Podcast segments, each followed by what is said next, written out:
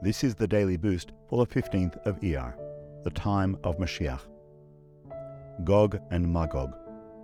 From Mishnah Torah Malachim 12:2, the simple interpretation of the prophet's words implies that the war of Gog and Magog will take place at the beginning of the Messianic age.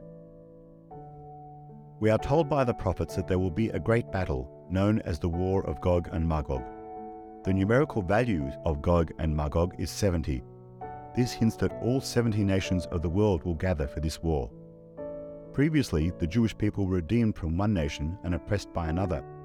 After the War of Gog and Magog, the Jewish people will be redeemed from all of them. The War of the 70 Nations represents the process of refining our 7 emotional traits.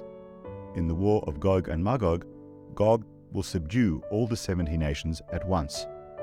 So too, every individual has the ability to transform his emotional attributes, thereby dedicating his character traits to God. A Jew does not live in a vacuum. Every individual has the ability to refine the 70 nations, representing emotional attributes within himself, thereby liberating the entire world at the same time.